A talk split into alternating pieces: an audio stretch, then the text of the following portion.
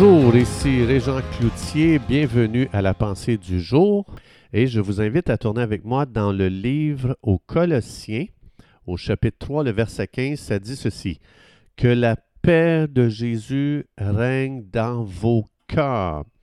Et ce qui est merveilleux dans ce verset, c'est que lorsqu'on lit l'original, ça explique que la paix sert d'arbitre. Donc ici, je vais un petit peu euh, vulgariser le texte, mais ça explique que euh, le, la paix sert d'arbitre pour le croyant pour savoir s'il doit aller dans une direction ou dans une autre. C'est-à-dire que Dieu, lorsque Dieu est d'accord avec nos choix, Dieu va laisser sa paix dans nos cœurs. Il va donner la paix dans nos cœurs pour confirmer qu'il est avec nous dans ce que l'on entreprend.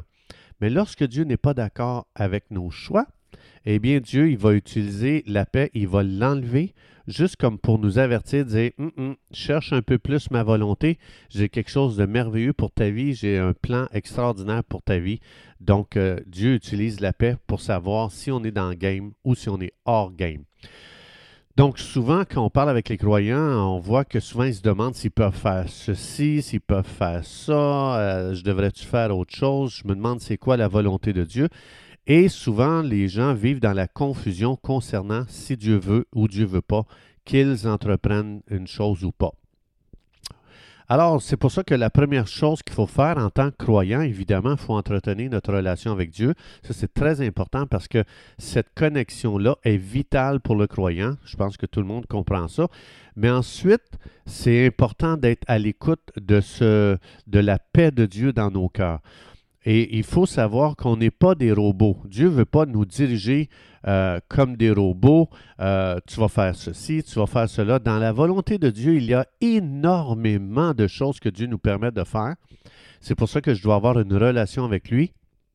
Et, pardon, ma connexion avec lui va, euh, va vraiment me diriger dans ce qui communique la vie.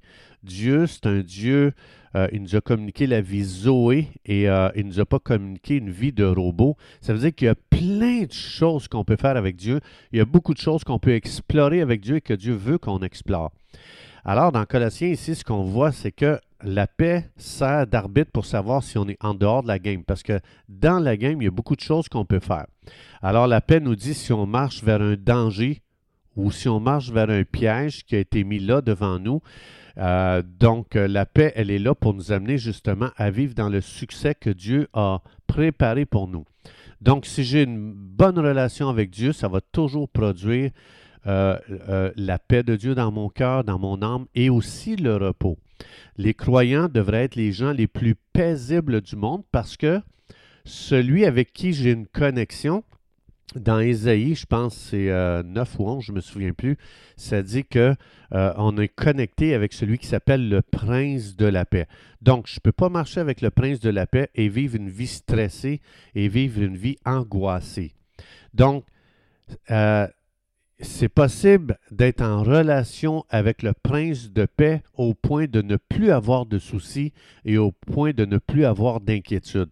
Oui, parce que je communie avec le prince de la paix je ne communique pas avec les soucis. Je ne communique pas avec l'inquiétude. Je communique avec Jésus qui s'appelle le prince de la paix. Et quand un croyant vit dans le repos en Jésus, il faut savoir que Satan et les démons deviennent très confus et ils deviennent aussi très frustrés parce que une façon que l'ennemi a un contrôle sur le croyant, c'est lorsque le croyant vit dans la confusion, dans la frustration, dans l'angoisse, dans l'inquiétude. Mais quand on vit dans le repos et dans la paix, euh, l'ennemi perd complètement son contrôle sur nous. Le stress appartient au royaume des ténèbres. On ne retrouve pas ça au ciel. Donc, le stress, c'est le langage du monde des ténèbres. Ce sont leurs armes qu'ils utilisent pour attaquer les croyants.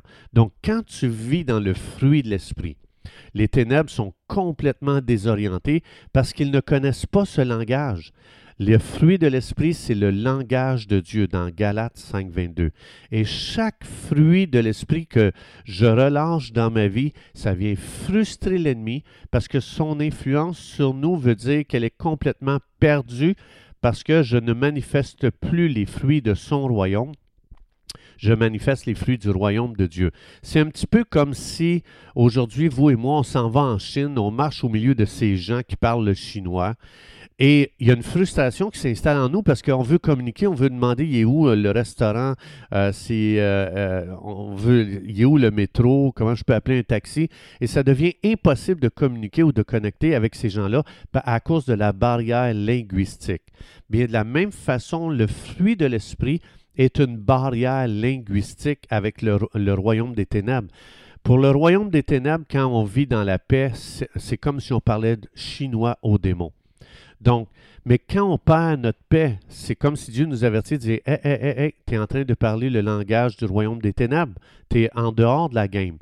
Donc, chaque fois qu'il y a une loi du royaume de Dieu qui est brisée, bien, la game est mise sur pause euh, parce que Dieu a dessiné notre vie pour être vécue paisiblement. Alors, si tu perds ta paix, c'est que tu t'es éloigné de Dieu et tu t'es éloigné du plan de Dieu. La présence de Dieu est toujours égale à paix absence de Dieu est toujours égale à trouble, inquiétude, angoisse, anxiété, stress, et etc. Donc la paix de Dieu est notre guide sur terre pour savoir si on est encore dans la game ou si on est complètement déconnecté euh, de la game dans laquelle l'Esprit de Dieu nous a placés lorsqu'on a reçu Jésus-Christ.